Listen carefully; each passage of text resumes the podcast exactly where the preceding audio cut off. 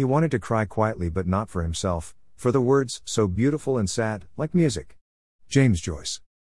I am not one to cry as a spontaneous response to beauty unless that beauty is a heartfelt reaction to one human going out of their way to be kind to another. Acts of selfless giving, giving of the self, almost always send my heart to tittering and regularly find my eyes expressing heart joy and salty tears. During my decades as the enfant terrible, Misty never touched my eye. Why? Compassion was a language my soul could not speak nor understand even when translated for me by an empath. Empathy and I were two strangers walking on opposite sides of the street in opposing directions separated by a gulf of illogical emotion. Empathy and I never even passed in the night. I was a wretch without knowing my wretchedness. Counseling held a mirror helping me glimpse inklings of my emotional depravity. I embarked on a journey, a long journey, a pilgrimage during which I learned to feel emotions other than my big three horny, hungry, and hangry. With the first two at best a loose definition of emotion.